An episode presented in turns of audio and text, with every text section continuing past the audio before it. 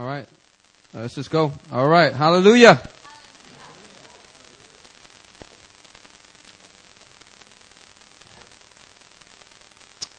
Let's just, uh, I, I want us just to, uh, honor the, uh, the praise team for incredible work that they've been doing and serving us. So let's just honor them.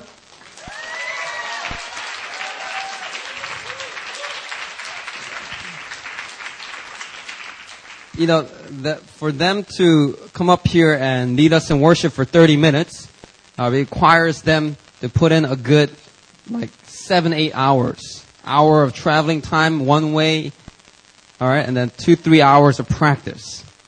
So, you know, the praise team actually puts in a lot of hours. I should know, I used to, I used to lead a worship team actually in New Jersey myself.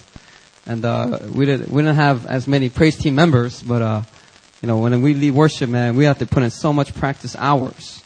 Uh, and this, I just wanted to honor them. Uh, I also, want to honor the, um, the media team in the back. Uh, they've been going without their leader Caleb because he's in Philippines, but they've been doing a wonderful job. Amen. Let's just honor them.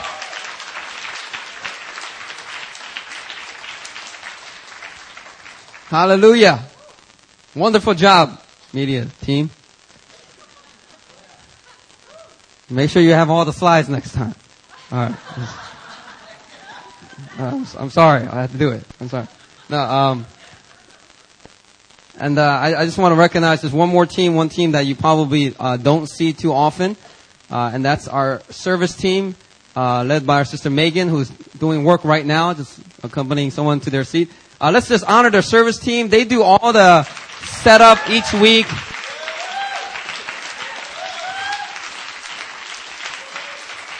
Amen. Yeah, and some of our, our all of our, uh, not all of them, but many of our leaders have come through the service team uh, because we believe that great leaders, uh, they know and they're familiar with humility and servanthood and submission. And uh, if you work under Megan, you will learn those things. Amen. Amen, former service team members. Hallelujah. Very good how the Lord is using you, Megan. Bless the Lord.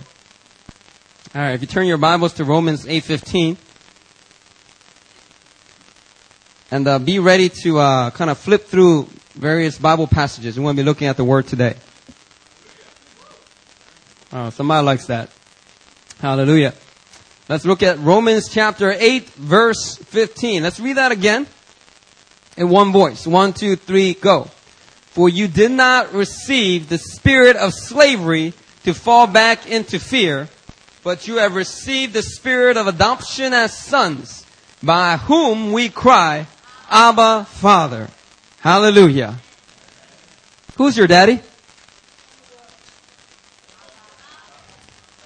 I heard Jesus, Father God, God. Who is your daddy? Amen. So today we are going to really ask ourselves, who's my daddy? Who is your daddy? Um, the Word of God says here, you did not receive a spirit of slavery to fall back into fear. You know, uh, before a person knows Christ, they live with a spirit of slavery upon them. Because they have this fear. And oftentimes it, it's just tied to a lot of different fears, but the main fear being the fear of death. The fear of what is, what happens when I step off this earth. What happens on the other side of eternity. The fear of death. And this fear, it keeps people in slavery. And uh, if you uh, look at the book of Exodus and you study what happened to the Israelites, uh, what God does when He saves us is a lot like what He does, what He did with the Israelites out of Egypt. They were in slavery for many, many, many generations, and God went in there with His outstretched hand, with signs and wonders, and He delivered them out, out of slavery, and He wanted to bring them into sonship. Hallelujah. Now, uh, the Word of God says here that you have not received a spirit of slavery. Now, I want you to turn to your neighbor and tell him, you are not a slave.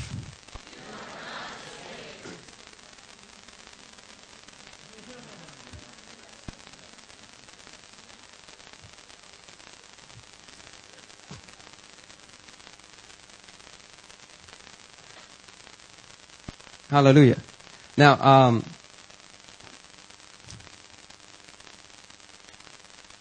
you know, there's a, um, a book that I'm reading uh, by Kris Vallotton. I don't even know how to say his name. Kris Vallotton, um, called "The Supernatural Ways of Royalty." And there's one point that the author makes at the beginning of the book, and it really just really struck me.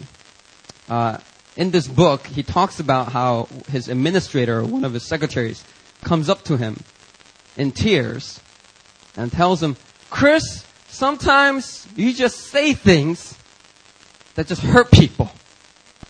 And you need to watch, you need to be more sensitive. You need to watch what you say. And she cries and cries and storms out.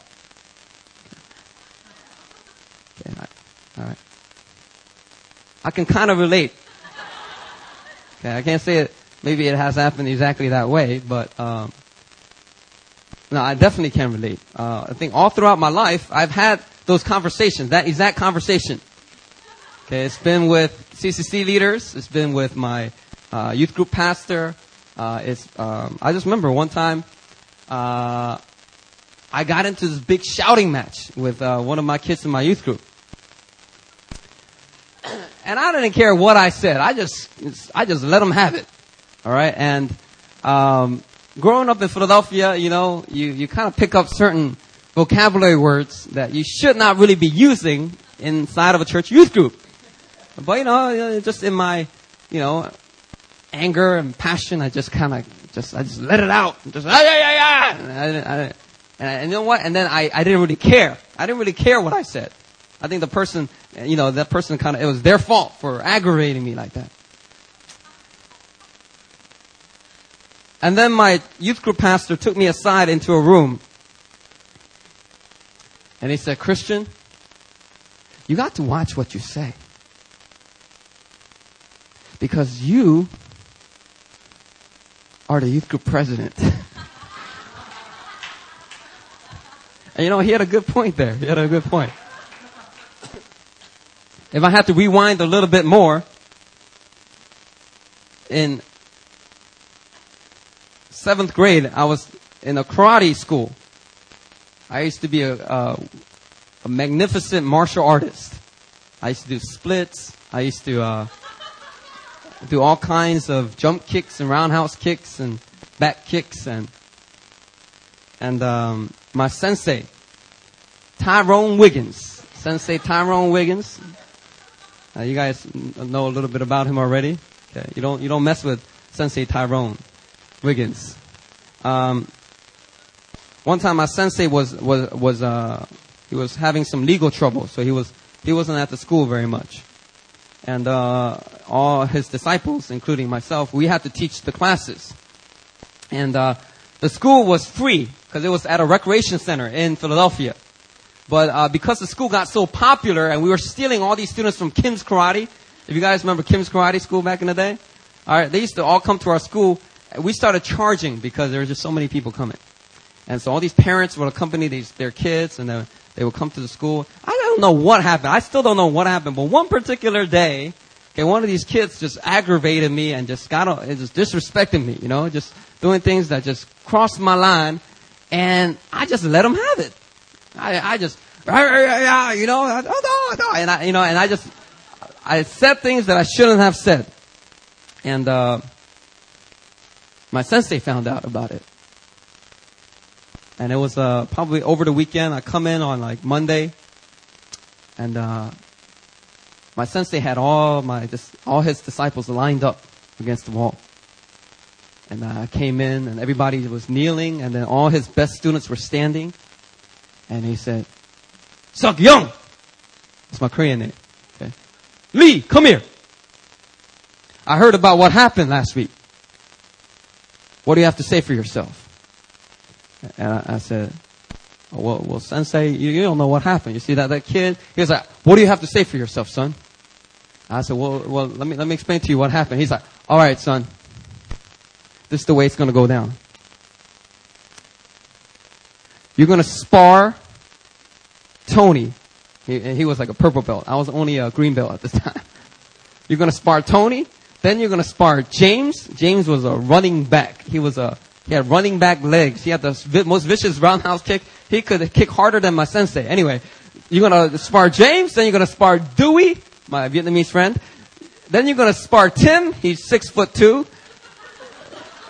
This, this guy, he was a green belt at our school. He went down to Washington D.C. for one summer and he obtained a black belt at a taekwondo school.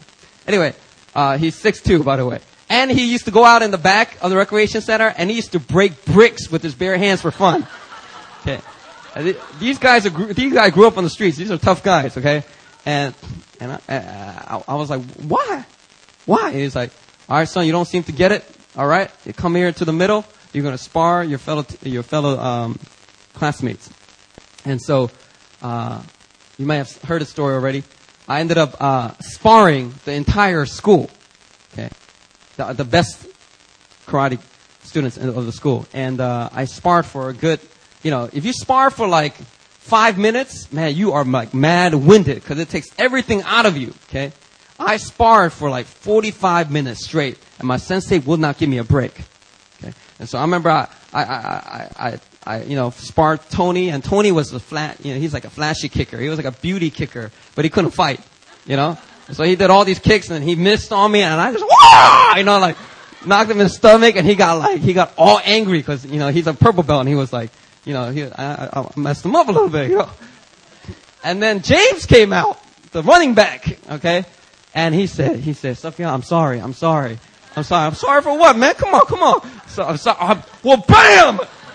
Okay. I remember I blocked it and the fist that I was holding up to block his kick ended up punching my face. Okay. It was a vicious roundhouse that he had. Then uh, I fought Dewey, and I messed up Dewey. He, he was just a skinny Vietnamese kid. And then Tim came out, and Tim said it. Same thing. I'm sorry. I'm sorry, Suk Young. I'm sorry. But bam! But bam! Oh, I remember there was a stage in our in our karate school, and my my head was hitting the stage because he was he just kept kicking me into the stage. I had nowhere to go, and I'll be down, and I, I and I'll be trying to get back up, and I was so mad winded I couldn't get back up. And Sensei said, "So go get up right now, get up, get up. You're tougher than this. Get up." And I said, "Yeah, I am tougher." and as I'm getting up, Sensei would say, "Tim," and then Tim go, "Ah!" I fall back down, and he was kicking me in my face. Okay. This is not, we're, you know, we're, we're sparring. When we spar, we don't hit each other's face. Okay, but Sensei was trying to make a point that day. Okay. And a couple other people, and then I was mad winded. I was beat up. I was bruised up. And then Sensei brought Tony Capicero back out, the guy I first fought. And he was upset because I had messed him up a little earlier. He came at me, was going all these kicks in my face. And I started like trying to grab his head and just trying to street fight. Cause I was like, you ain't trying to hurt me like that. And, and Sensei broke it up and they said, and you always fight with honor. In this school, you fight with, I don't care what's happening, you fight with honor. And I said, alright, I'll fight with honor. I'll show you honor. Tony, come on, Tony. And, uh, anyway, make a long story short, uh, I had to hide from my mom that night. Cause I had over 25 bruises. I counted them. All over my body. I have bruises where you didn't think you can get bruises. And I, I was just, I just messed up. I'm, I'm, I'm fortunate that I didn't lose any teeth, anything like that. Okay. But for whatever reason, I got the most, I got, that was probably the worst beatdown I've ever gotten in my life. For whatever reason, I didn't really understand what the beatdown was about. So let's fast forward to college. I'm serving as the student rep, the president of NYU Korea Campus Crusade for Christ. It's our college ministry when I was a student leader. And, um, you know, I just, I was just very loose. I was just like a very, you know, I like to be like, you know, I like to be able to relate, you know. And so anyway, uh, I would say things and the staff would not like it. And then they would, they won't say anything because Campus Crusade staff, they chama very well. They're very patient. And I would just drop other things. I'd be on a mission trip, say things, you know, just, you know, make, you know, bad jokes or just, I don't know, just say things that are just like, you know, whatever. And then I remember when I graduated, one particular staff, she took me out for coffee and I was like, wow, this is, this is great. You've never taken me out for coffee. And this staff, she took me out to coffee for, uh, at this cafe and, and, exactly, that's how I felt. No, no, she, she just came up to me and I thought she was going to say something encouraging, you know, good work on all your leadership over these years. And she said, I don't know how to say this, Christian. Let me just be straight with you. You have a problem. And I said, excuse me. I, am getting like a list of things I could point out about her, right? And she's like, oh, no, no. You have a problem. I'll, I'll tell you what it is. You don't know how to watch your mouth. Okay? You could be such a great and wonderful leader. You have so many giftings, Christian, but you ruin it for yourself by the things that you say. I remember just being so shocked. I said, well, what about all the service? Like, you know, I served on the, the prayer team, the media team. You know, I did all these things for the ministry. How could you just throw all that out and just point this out to me? And she's like, I'm, I'm doing this to help you, Christian. Now, fast forward to Korea, New Philadelphia Church. Now, uh, you know, I continue to hear, not as intensely, but I continue to hear here and there people say, Christian, you know, you gotta be careful what you say. You know? And uh, ever since I became a pastor, I, I, you know, I hear it. Before it was just like, you know, you gotta be careful, man. You're a leader. Hey, be careful. You're a prayer team leader. Now it's like, be careful. You're a pastor. Right? And for whatever reason, I still can't seem to get the point. Okay? And when I was in Maryland, I was reading this book, and something like a light bulb just went out in my head. I was like, voila!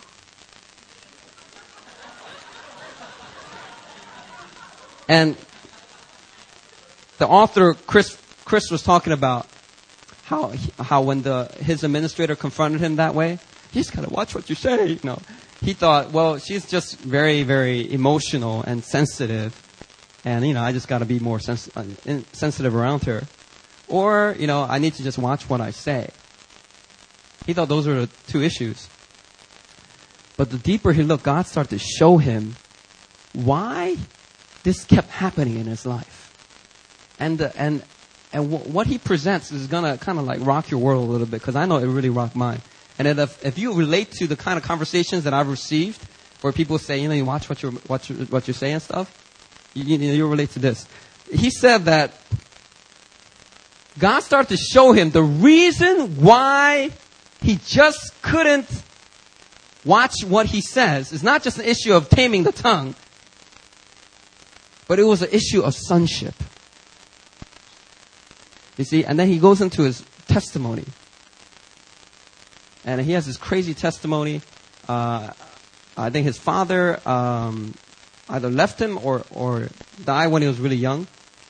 So he grew up without a father, and then he grew up under a stepfather that used to abuse him verbally and just say him all kinds of things to just say he's nothing, you're, you're worthless. And so Kris had grown up in his family thinking, I'm a nobody. And since I'm a nobody, nobody really cares what I say.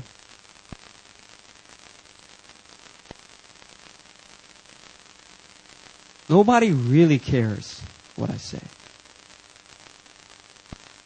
And so he realized the reason why he's so sarcastic, the reason why he's so careless, is because underneath all this taming the tongue issue, underneath it all is an identity issue.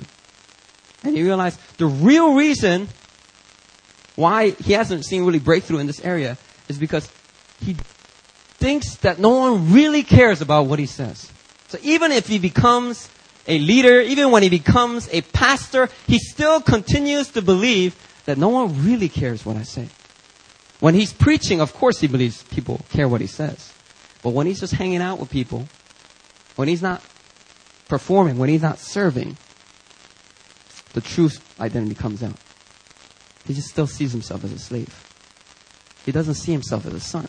And he started to contrast and say that if you were the son of a king, and you were told all your life growing up that you are a prince and that you're going to inherit the throne, and everybody around you told you that and they treated you that way, and you carried yourself that way, he said that person will be a completely different person than who he is. And it's the that aspect of sonship. Now, brothers and sisters, I know not everybody in here has an issue with Oh, everybody has an issue with taming the tongue, but not as bad as Pastor Christian. I'll tell you right now, it may not be even the issue of the careless things that you blurt, blurt out. It may be an issue of what you don't say. Because you really don't believe that you are a son of God. You still see yourself as a slave rather than a son. Because if you really believe that you got the Holy Spirit of God in you, and you believe that you are being transformed from glory to glory, you really believe that the anointing of God is in you. You know, the word Christ simply means anointed one. And so my name, Christian, okay, in one way it can be translated, little anointed ones. Or somebody said, anointlets, anointlings, anointlings. We're just little anointed ones. We're anointings. And we really believe that the anointing of God is in you the same way that it was upon Christ when he quoted Isaiah 61 and said, this scripture is fulfilled in your presence. The things that you, the way you live, the things that you say, the things that you don't say, it will be affected. It will be changed. Okay. And so this is just a very long introduction. But this issue of sonship is something that our church is going to visit over and over again. Because I really believe it's going to have transforming power. It's going to have permanent transforming power. Amen? I mean, I've come a long way from my karate days. Believe me, I can tame the tongue a lot better than what I used to do back then. Amen. But I think there's still these underlying issues of, of, of my identity as a son. Now, let me just tell you a brief background of my family. Okay. Um, my mom is a Christian. She is a pastor's kid. My grandfather was a pastor. And, uh, but she was a very bad pastor kid. Okay. And so around the time she married my dad, I, she thinks she wasn't even a Christian. And so she actually got like born again after she got married to my dad. My dad grew up despising the church because he saw so much corruption in the Korean church. And you know what? He's right on. He, he, he's not inaccurate to this. He saw some bad corruption. I told the story before, but during the uh, Korean War, there were a lot of orphans on the streets, right? And so my dad's father, my other grandfather, he would take in orphans off the street and he would try to care for them. Right? And then there'd be these churches in the neighborhood, these Presbyterian churches, and they would also take orphans off the street and care for them because there's so many. And what American churches would do, would they would send all this money, but then they realized there was so much corruption that it's not wise to send money. So my dad recalls a time where they used to send Levi's jeans for children. They would just send Levi's jeans. So he said what he would see is this Presbyterian church would dress up all the orphans in these Levi's jeans, line them up in a group picture, take the picture, and then they would collect all the jeans and then they would sell it at a market. And then, you know, he just suspected that they were keeping it for their own riches, their own profit. So yeah, this is the kind of stuff my dad saw growing up. So my dad does not like the church. He doesn't believe in the church. He thinks it's just filled with so much flesh, so much corruption, that there can't be God in this. well, uh, my parents uh, got married when I was six years old, we moved to the wonderful city of Philadelphia.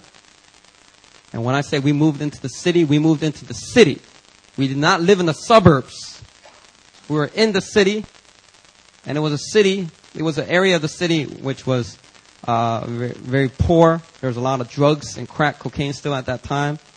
Right? And so you have a lot of poor, a lot of uh, theft, robbery going on as well. And uh, I grew up in a mostly black neighborhood. And by the time that I was going to high school, uh, my parents got separated. And by the time I was in college, my parents got an official divorce because uh, my dad got remarried. Now, my dad, although he was there from the time I was born until eighth grade, he was actually physically in the house. He wasn't really there. Somebody know what I mean. He was there, but he wasn't really there. And, you know, I've learned to really honor my dad, and I, am going to do that. But I also need to be truthful with, you know, how he behaved. He was there, but he wasn't there. And he used to, some certain times he would drink a lot. he would come home late. He would come home two, three in the morning almost every day. And so my dad and my mom, they were, they, my mom's a choleric, so she, you know, she, she doesn't take that. She doesn't take that. So she would speak out her mind and they would fight a lot. There would be times where I wake up in the middle of the night and my dad was didn't get violent, but a couple of times he did, and they were very memorable. And whenever it came time for Christmas or my birthday, I get really excited because, uh, you know, most dads get get their sons a gift, right? Amen. Um, somehow I knew that the gifts that I would get were from my mom or from my sister. And uh, now I can't say he never got me gifts. He did get me gifts. And what I would do, I, I would learn to manipulate. I would nag him. And I would nag him and I would nag him. It was only when I got Nintendo. I was like, you know, I, whenever I wanted a new Nintendo game, I would nag him until he got it for me.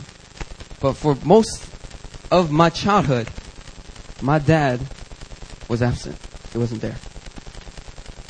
And uh, the the thing is, I would go over my friends' houses, and uh, my Vietnamese friend, dad, who lived a couple doors down, his dad wasn't any better.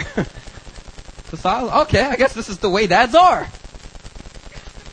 Until, and then I went to my Italian friend, Anthony Garfano's household, and his dad was cracked out. His mom was drugged up. His older brother came down, was asking me for money because he wanted drugs. So I thought, okay, Italian families, they're not better either. So I guess just, just the way it is.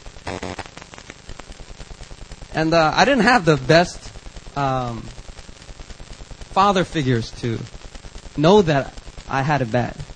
So I grew up just thinking this is just dealt cards I was dealt with, and uh, you know, and I just uh, that's anyway. That's my family background. Needless to say, um, you know, I, everyone jokes about Aaron and I getting kids, right? They're like, when are you gonna have kids? You know, come on. You know, when you get married, man, people bug you about this all the time. They like love to tell these jokes, you know. And, uh, you know, Aaron and I, we both are in mutual agreement that we're going to wait a little bit. And we'll say two years. And then other times it'll be two, three years. And then I find myself thinking, or, or saying, you know, how about three, four, five years? And you know what? If I have to be honest, one of the reasons why I want to delay being a father, right? It's because I don't really know how to be a father. I say it, right? I don't really know how to be a father because my father wasn't there. And even though today he's still physically alive and I saw him when I was in Philly, he's still not there. He tries his best, but he doesn't really know what, what, what it means to have a father. Because he also grew up uh, with a father that was fairly absent. Now, why am I telling you all this? I'm telling you this to show you that I am not the most qualified person to teach on this message about who's your daddy.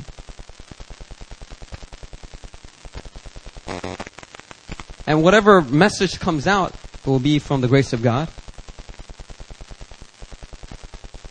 and from the Word of God. The Word of God has life. And so, I didn't tell you that to disqualify myself from preaching this message, but to segue into how much I have been a recipient of this message.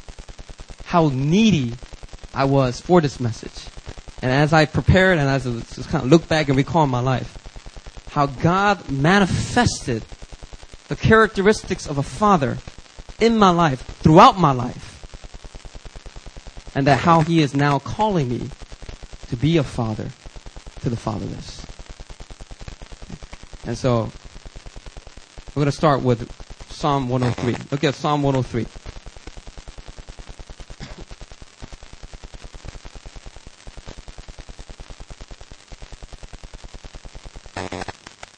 Psalm 103 verse 13.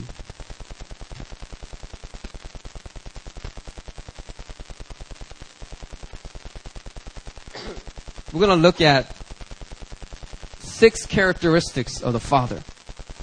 Number one, Psalm 103:13. The Word of God says, "As a father shows compassion to his children, so the Lord shows compassion to those who fear him." Number one is the Father shows compassion. Amen. The Father shows compassion.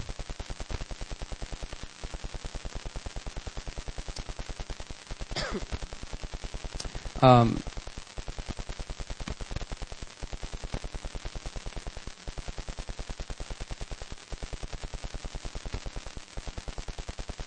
we all need compassion, amen. Especially when you're when you're very young, uh, you, it's very fragile time. And if you do not get that love and compassion when you're when you're a child, uh, in order to kind of survive, your heart does certain things. And um, and so one person that through whom God really showed me the compassion of a father, right? uh, is through my mentor, Brother Michael. I'm telling you, man, I have not seen compassion like I see when I see Brother Michael. Every time I see him, he always comes up and he just opens up his wide uh, arms wide and he says, "Come here, brother. Come here." And he gives me this big bear hug. And um, when Pastor Sam was here, maybe some of y'all know what I'm talking about. Pastor Sam used to do the same thing. He used to just give people big bear hugs. Yeah, and some sisters they'll make them uncomfortable, especially Korean Americans. They'll be like, "Man, what you, you hugging me like this? Know you." Right, but eventually they actually like it. Right?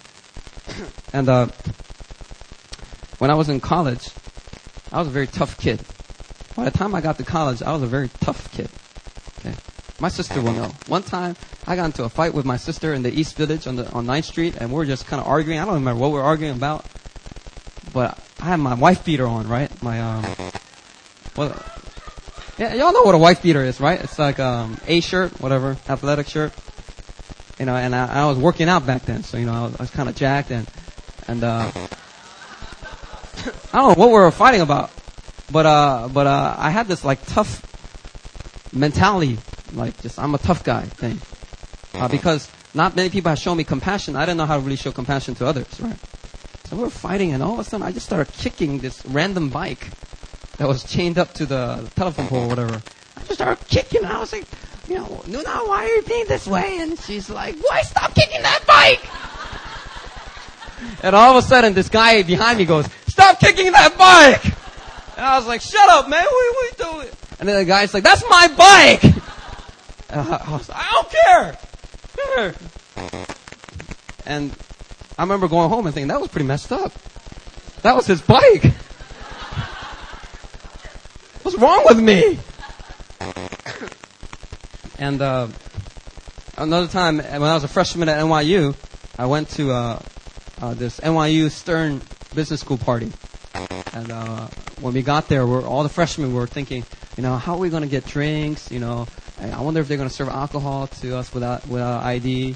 And the moment we step into the club, right, this upperclassman says, hey, come on in, y'all. Oh, come with me. I'm going to give you bracelets, right? I'm going to give you bracelets. And he comes to the back and gives us all these fluorescent bracelets. And then that tells you that you're 21. So all these freshmen, they got drunk and, and, uh, I didn't, you know, I wasn't a big drinker. So I, I was fairly sober. And, uh, I remember all these like female friends of mine. I was really worried about them because around the first week of partying, I noticed that all the upperclassmen would try to take home the girls. And they would. When they're drunk, they would just say, hey, come on, come on. Yeah, I'm going to take you somewhere else, right? Come on, just come with me. And they, these girls would follow them. And I was like, that's not happening to my friends. So I started carrying all these, like, friends of mine out. And one of them was a brother. And this brother, he was a Christian. He was supposedly like this, like, outspoken Christian. And here he is drunk, pissed drunk. You know, and I'm carrying him out. And homeboy throws up all over my shoes. So I take him to the bathroom and I'm like helping him throw up. I'm like, can you walk, man? I, can, I gotta get the other girls, man. Can, can you walk? And then, yeah, I can't walk. Help, pray for me, man. oh man, dude. Anyway, I, I, I take them and I, I walk them out the club. And the moment I step out of the club, they, they shut the door on me. And there's two big bouncers say, no reentry. And so I'm, I go up to the bouncer. I'm like, excuse me, sir. Uh, there's a couple of friends of mine in there, and they're very vulnerable because they're really drunk, and I just want to carry them out. That's all. I, I, I, I ain't looking for no trouble. I just, I just and he's like, no reentry. I'm like, all right, all right, okay. But he's pretty big, you know. and uh, you know, once again, I had a wife beater underneath my uh, button-down shirt, and whenever I have that thing on, it just makes me feel like Superman. Like, you know, it's, just, it's like tight and like so I'm like stepping back. I'm like I'm unbuttoning my shirt. I'm just like, all right, all right, cool, all right, okay, okay, all right. And then one of my other friends, my Taiwanese friend, Helen, she was all drunk and she's like, what's the problem? Why won't you let my friend in? Oh, actually, she kind of reminds me of me now, I think about it. And she's like, uh, uh, why won't you let my friend in? Why won't you let my friend in? And she like touches the bouncer's arm or something. And the bouncer grabs her arm like this. It's like, get out of here, little girl, like that. And the moment he did that, my instinct just kicked in. Tough guy, right? I'm like, you get your hands off! And I just kind of, I didn't finish my sentence because he knocked me in my chin. And he had like a ring on or something. And so I got knocked out. Except I didn't fall down to the ground. I'm tough guy, right? I was actually like this, but I got knocked out and I kind of woke up and there's like the blood squirting out my chin. And I'm thinking like, that's not the bad part, okay? This is the bad part. I get up and I start wiping down my chin. I'm like, is it okay? Can I, can I go fight him? Okay. I wipe off my face. I take off my button down. Got my, you know, my Superman attire. and I went up to him and I said, let's do it. Come on, let's fight. Let's fight. Come on out of here. And then the bouncer was so upset. He was like, come on, I'll take him. And these other bouncers start holding him back. And I'm like, come on, sucker, come on, right? Cause now, I, I knew I couldn't fight. I knew I couldn't beat him in a fight. But I was a wrestler. Okay. So I just wanted to like break his arm. and crack my voice. no. So, you know, I knew I could do some damage if I just got in on him, right? The grappling thing, you know, this is when people didn't know about, you know, mixed martial arts. You know, so the guy didn't probably, it wouldn't have seen anything coming. I just wanted to fight him. And then they took the bouncer inside by God's grace. And then my friends were like, uh, Christian? Let's just go home. Your chin's bleeding. Everybody's got it in the cab. Come on, let's just go. And so I went home. and I, I'm at home and I'm thinking, what is wrong with me? I just got knocked out. My chin is bleeding. My chin, it took like a month for it to recover, right? It was like, you know, when you get, if you ever want to knock somebody out, you knock them in the chin. Like if you know boxing, you just knock them in the chin. And, and I got knocked out. And I, when I came to, I wanted to fight the guy. What's wrong with me? Right? I mean, I was on the other side of compassion. I, I was just, I don't know what I was doing. And then my sophomore year in college came Brother Michael. Of course, I, you know, I was still the same tough guy. But Brother Michael would just say, brother, come here. Let me just give you, let me just give you a big hug. Oh, hallelujah. Yeah, you know what the Lord is, you know what the Lord is saying over you? He just loves you so much.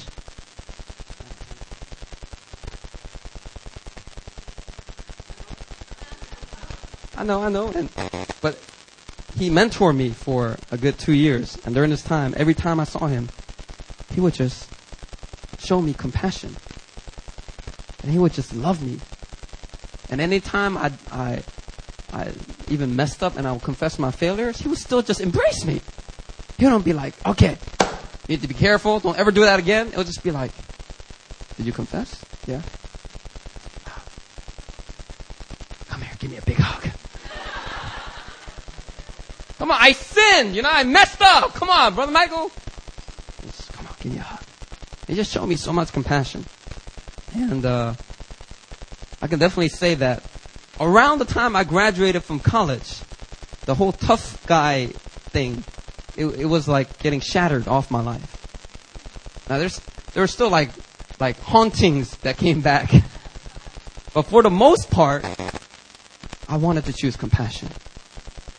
This like t- thing, the survival tactic that I use on the streets, all this fighting and violence, I realized, man, I, I actually didn't want that. I wanted compassion. I noticed that people can get respect through compassion. And what Brother Michael did for me was, he showed me compassion of the Father. Because the Word of God says the Father, as a father shows compassion to his children, the Lord shows compassion to those who fear him. Okay. Number two, look at Proverbs 3.12. Proverbs 3:12.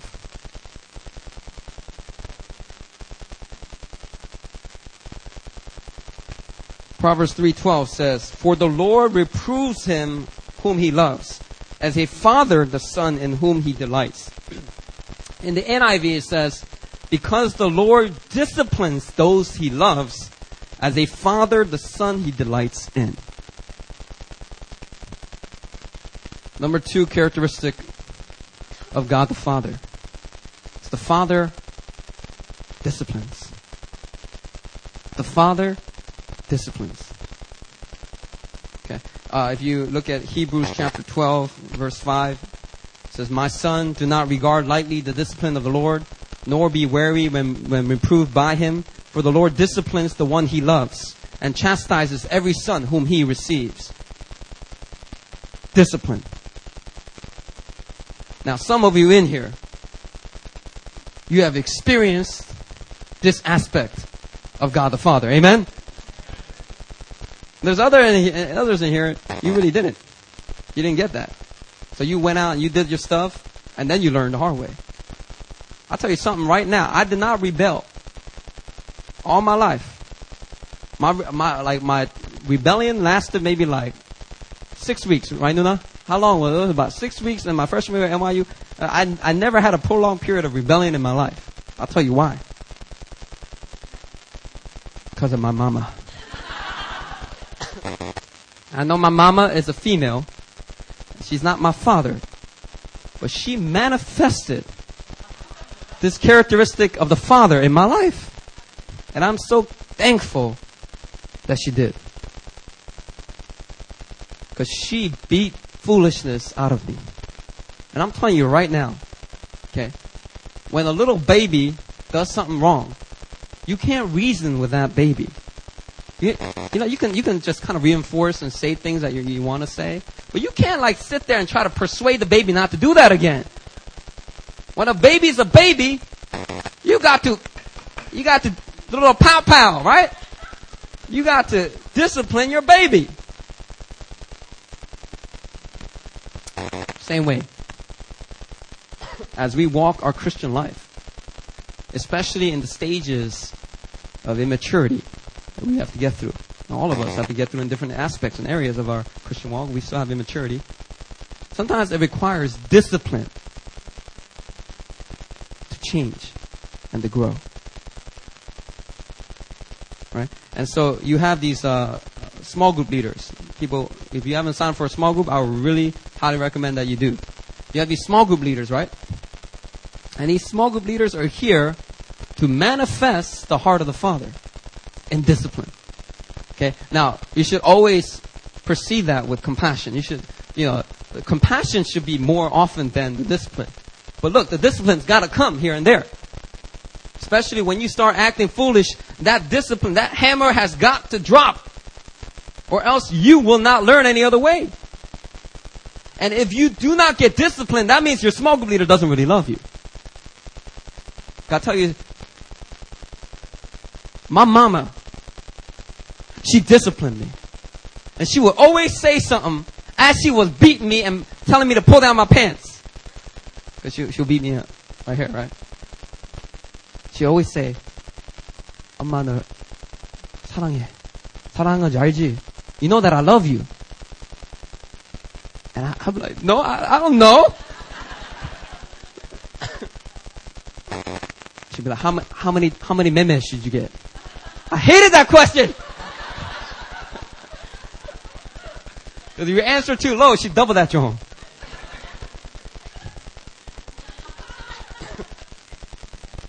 and and I, I will get I will get my little whipping, and whatever I did, I will never do it again.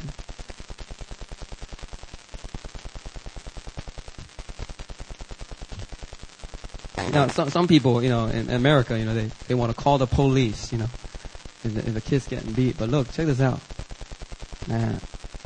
I am a I am a firm believer, right, in a good good little, you know, you got you got to you got to whip your kids. But as your pastor, let me just give you some godly counsel. You got to whip your kids, and I am the fruit. I am good fruit, the fruit of righteousness. Now, if the, if the kid is a little bit sensitive, you gotta you gotta take that into account. Okay, because my my sister was a lot more sensitive. Whenever my mom would just try to dish out the same amount of punishment on her as she he she would do on me, my my sister couldn't take it. So, so sometimes her memes would get transferred to me. She'd be like, "Since your sister can't take it, you take the remaining." And you know I love you. But you, you gotta adjust. If, if your kid is sensitive, you know, you know, you, you, you wanna you make sure that you, you know, you show them enough love. But, uh, you know, God, He disciplines us. And, you know, sometimes He, He brings us through tou- times that are tough, or He allows things to happen in our lives that He could have easily prevented. And you, and, and the first thing we, we do, especially even when my mama used to beat me, I always used to despise her and I had had a potty mouth. I would go upstairs and I would curse her out. I would go upstairs. I'd be cursing her out. I make sure she didn't hear it. But I would, I would curse her out. And God would always convict me. You honor, you honor your mother and father. And I would always pray a prayer of confession. I knew what I was doing wasn't right.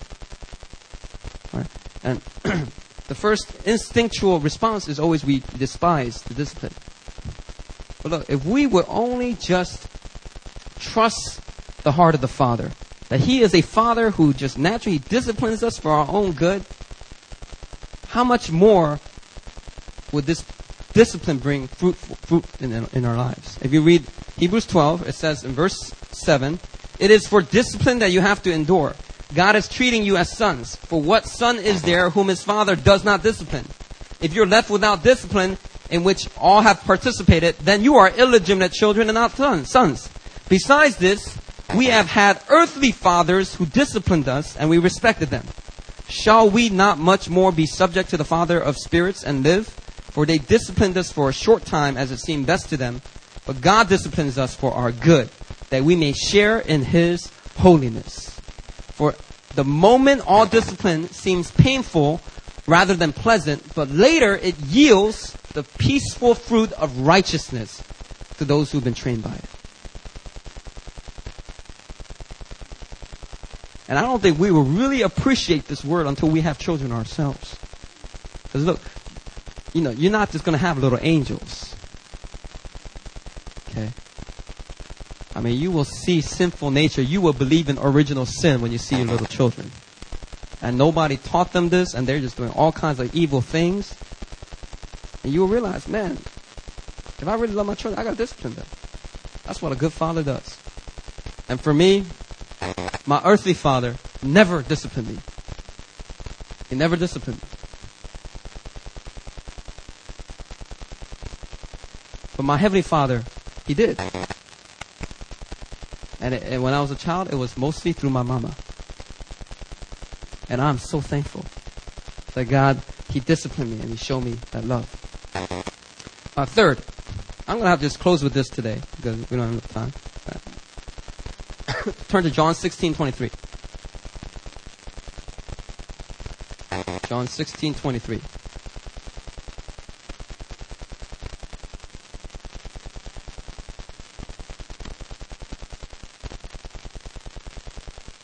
In that day you will ask nothing of me. This is Jesus talking. Truly, truly, I say to you, whatever you ask of the Father in my name, he will give it to you. Who is he talking about here? Okay, it's the Father will give it to you. If you ask of the Father in Jesus' name, the Father will give it to you. Okay. Third characteristic of the Father is the Father he listens. The Father takes time to listen to your prayers. He listens. you know, growing up, I can't ever, I can't ever recall a time when my dad just came up to me and said, "How was your day, son?" You know, some of you, some of you were blessed because you got that all the time that it annoyed you. I can't recall a single time my dad asked me, "How was your day, son? How was your day?" When it comes down to it, my dad never took the time to listen. He never took time to listen. I'm sorry, he didn't.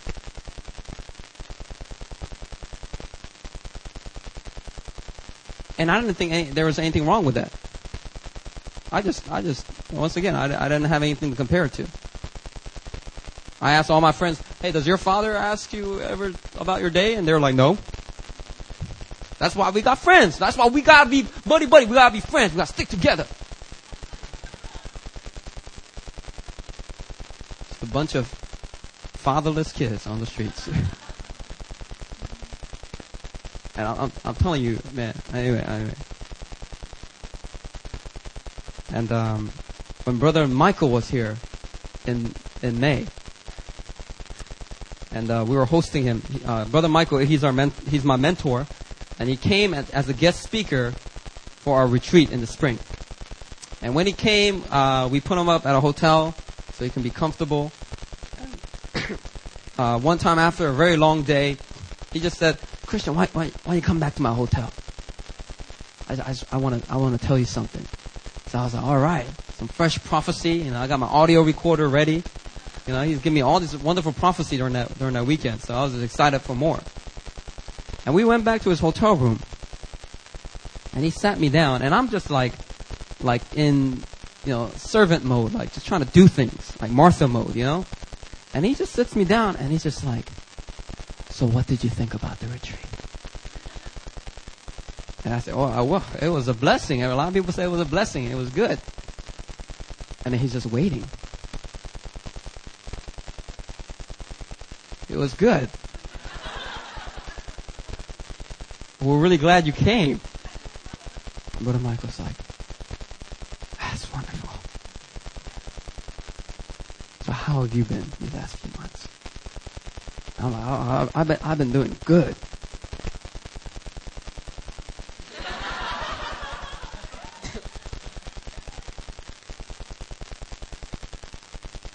it's so, it was so weird. I, I could do that with a friend. I could do that with a coworker. I could, but here is my mentor, who I really look up to, and uh, I didn't really know how to. I didn't really know how to talk to him. But here he was. He was just sitting there in his hotel room, and he just wanted to listen. He wanted to. He wanted to hear what I had to say, and it was so weird.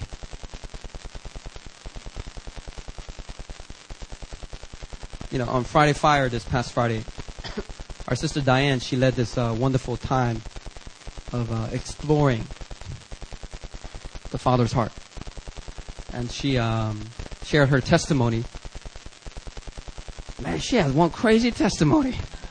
Can I tell you, if you have not heard a testimony, you need to hear it. Then you should like write a book. That is like, they should make a movie. Yo, yo, folks, you should make a movie about her life. One crazy testimony. I didn't know this little girl from Texas. I didn't know. She has this crazy testimony. Anyway, that's not what I want to talk about. She led a time of prayer.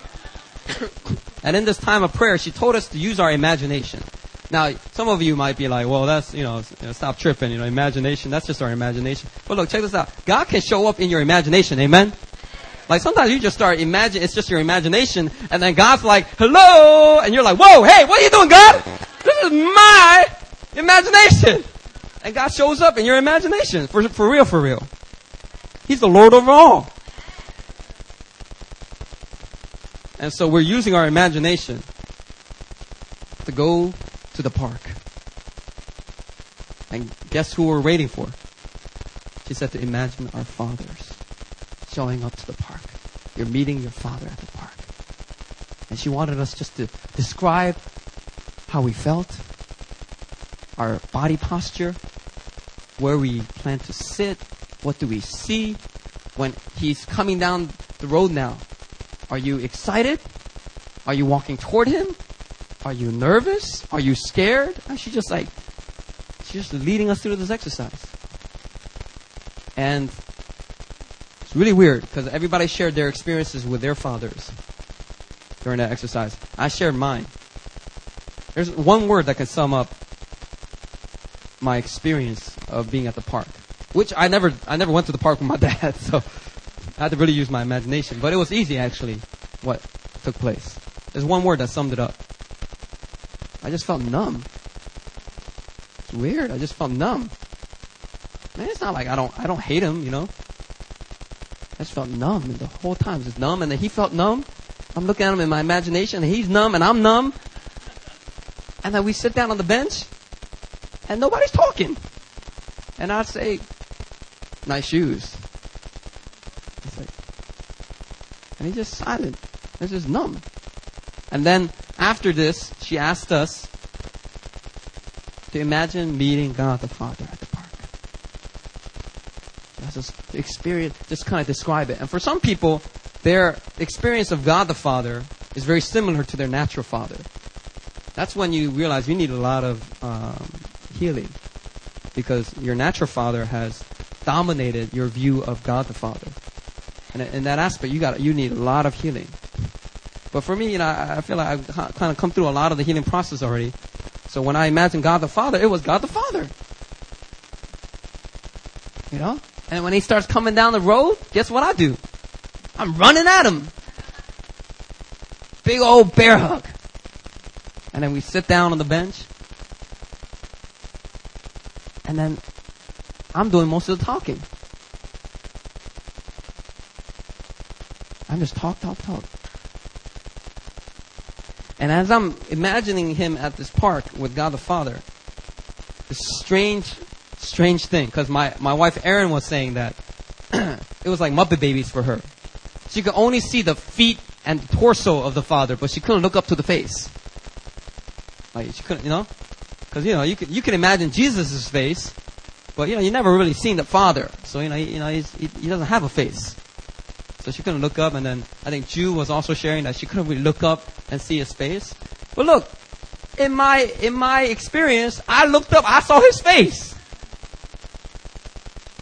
I looked up. And it was the face of Brother Michael.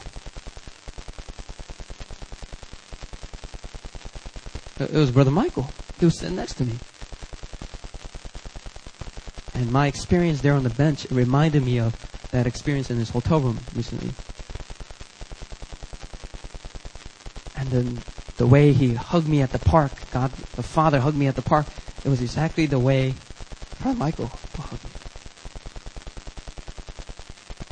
And I said, Brother Michael?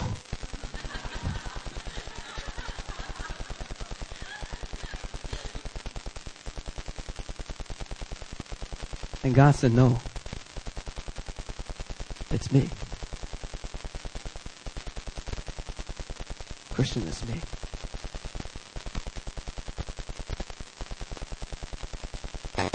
This whole time you thought it was Brother Michael.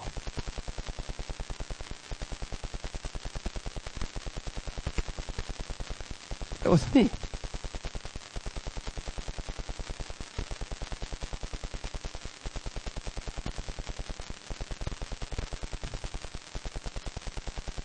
I love to listen to say. Even when you say careless things. I like you. I love you.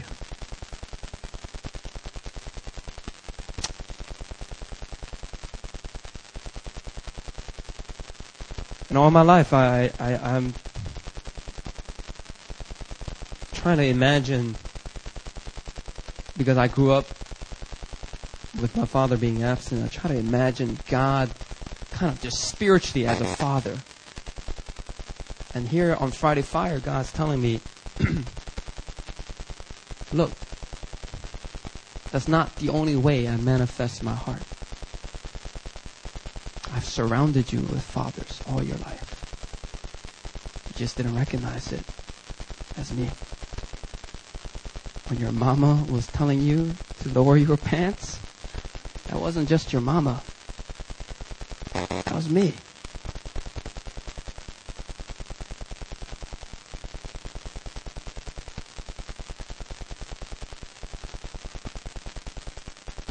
I realized, wow.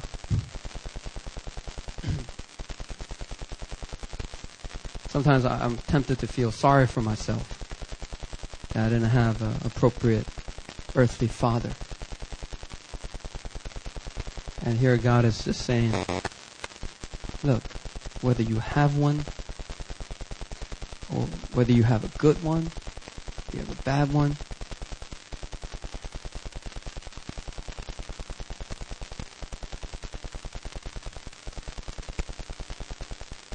I am your father. Where earthly, earthly fathers fail, you gotta look to me.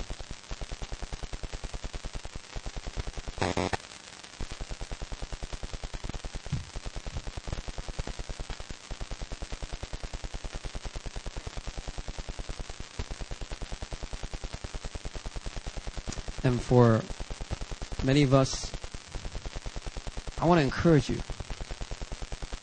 Go back through memory lane. Go back through your past. And don't just look for male faces. If you look in your life, I believe that you will find that God the Father was there for you. And he was he was there. Even at times when you didn't recognize him. When you thought it was just some stranger. When you thought it was your uncle. When you thought it was just your small group leader.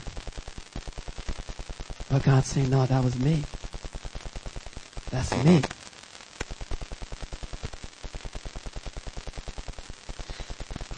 And for those who do not know God as Father,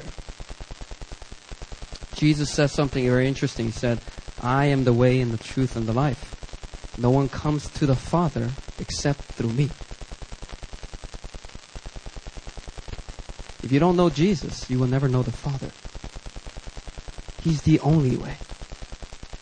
In fact, sometimes we have a very easy time imagining God the Son. Like, imagine if that activity was go meet God the Son. Go meet Jesus at the park. How much? Okay, well, so easy now.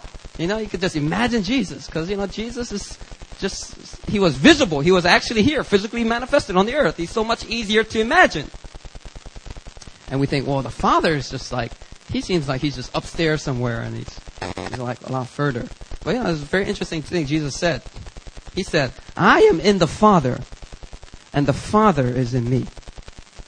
And he said one time, he said to Philip, Have I been with you so long, and you still do not know, Philip?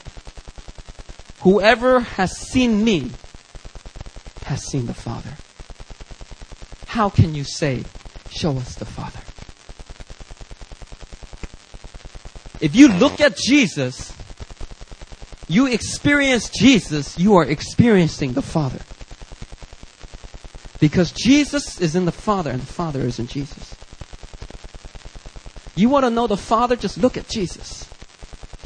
And this might this might trip you up because some people are just like, well, you know, this is a Trinity and there's clear separation as well, and, and I'm not denying that.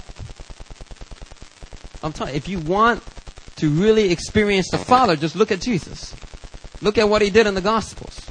Look how He shows up to you in your dreams and your visions and, and your prayer closet when you just meet quiet time with the Lord. How does Jesus show up? That's the heart of Father. That's the Father. In fact, Isaiah chapter 9 verse 6 says, For unto us a child is born, to us a son is given. The government will be on his shoulders, and he will be called Wonderful Counselor, Mighty God, Everlasting Father, and Prince of Peace. Look, it's okay. Maybe some of you, when you did that activity on Friday Fire, Jesus showed up. You're like, Jesus, get out of here. I'm looking for the Father.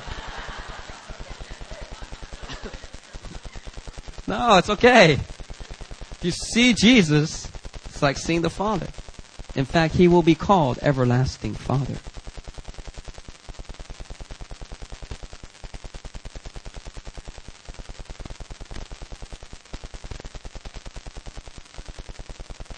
Look, I'm lost in this sermon because I'm learning it myself still. Can I just say that? And I'm approaching ministry in a brand new way in this season. Ever since Prophet Dell came by, and he said, Don't look at your disciples as just missions projects. I'm like, What's wrong with that? You got to invest into them. You got to minister to them like a father. That's what we need. We need we, we have enough people that are just doing things and serving and getting things done. We need more fathers. That's when true revival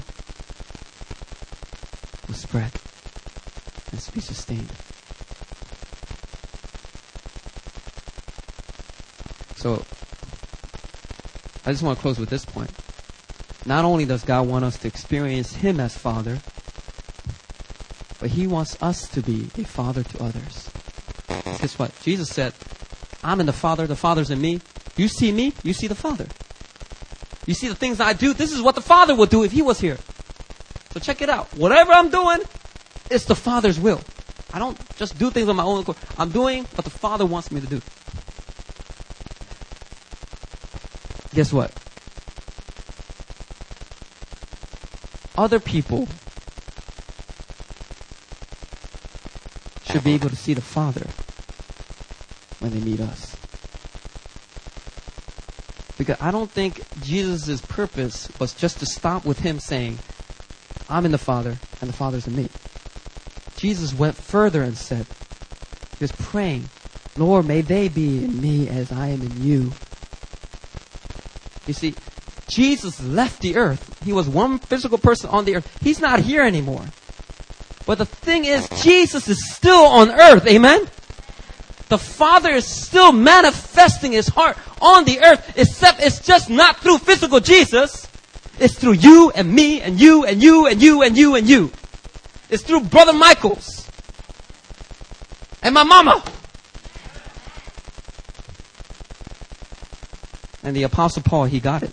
He said, 1 Corinthians 4.15, he said, For though you have countless guides in Christ, you don't have many fathers.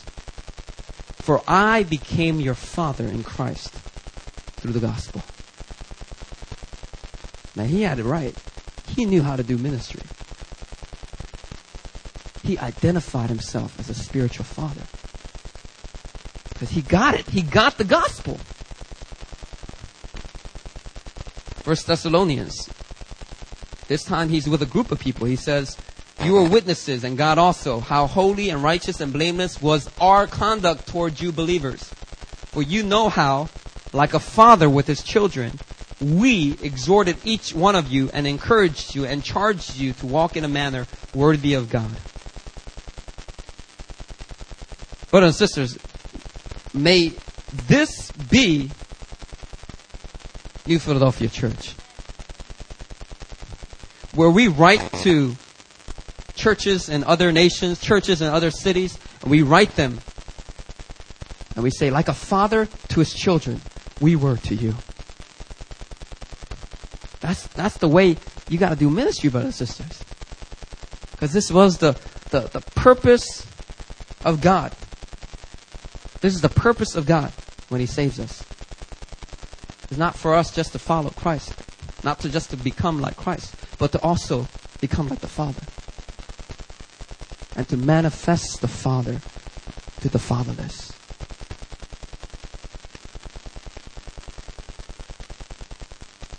So, who's your daddy? Who's your daddy? Brothers and sisters, maybe you might be sitting there and thinking, well, Christian, you're lucky. You have Brother Michael. I didn't have nobody like that.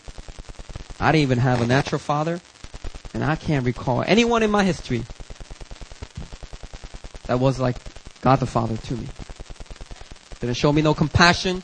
Didn't discipline me when I was going rebellious didn't listen. I can't think of nobody like that in my life. You're lucky. You're blessed, Pastor Christian. Look, what am I supposed to do? I'll tell you what you're supposed to do. If you don't have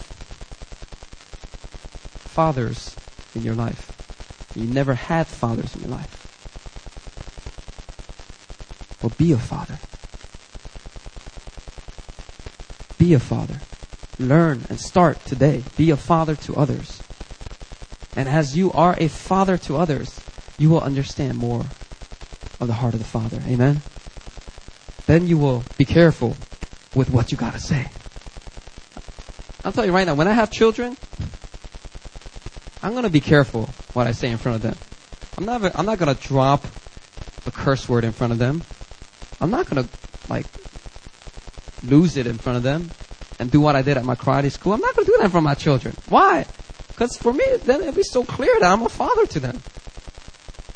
What? God is going to have me learn when I have natural children. He wants me to learn right now as I'm pastoring this church.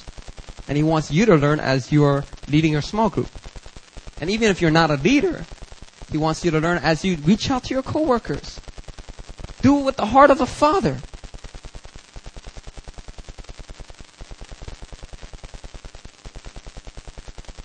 Amen. All right, so that's good. That's good.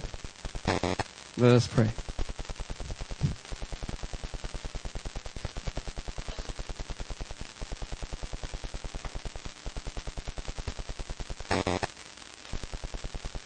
Uh, Lord Father, we just thank you so much that God, you have given us the spirit of sonship, the spirit of adoption as sons. And because we are sons, we are heirs of God and co heirs with Christ. And there's incredible things to inherit. But God, before we unpack all of that, Lord, maybe always come back just our identity as sons. For those who are led by the Spirit of God will be called sons of God. Lord, may we be called sons of God because we are filled and led by your Holy Spirit. We thank you that without the Holy Spirit, we will never really know what it means to be a son. Neither will we know how to really act and live and to do your will as a son. But we thank you for your spirit, for your spirit is in us. Your spirit, when we call out to him, he fills us, he empowers us, he leads us. Thank you for your spirit.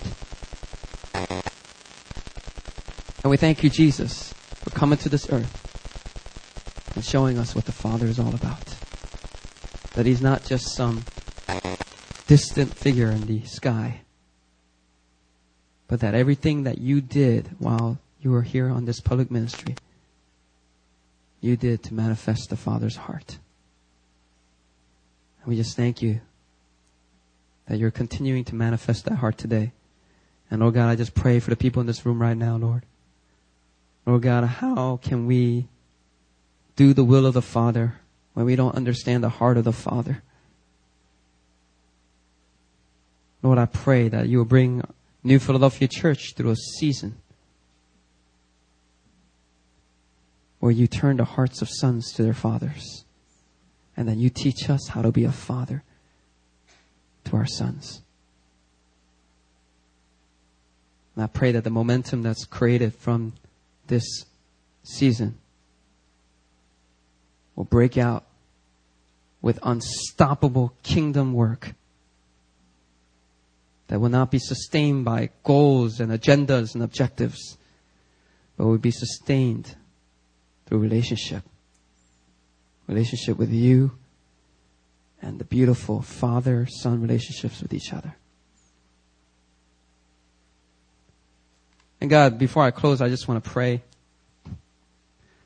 uh, for those who have not really had a father figure in their lives. I pray you send them one. Or I pray you open up their eyes to see one that's already there in their life. And bring healing there, Lord. Where there's numbness, open up with compassion. And I just pray for those who have received so much of your love. I ask that God, you will send them sons, people that they can care for and be a father to. Whether they are a formal leader or not, I pray you send such people into their lives so that they can really manifest the Father's heart to those around them. And then in turn, they would also experience a deeper level of the Father's heart in their own hearts. God, we just thank you, Lord. We just praise you, God. That's in Jesus' name we pray. Amen.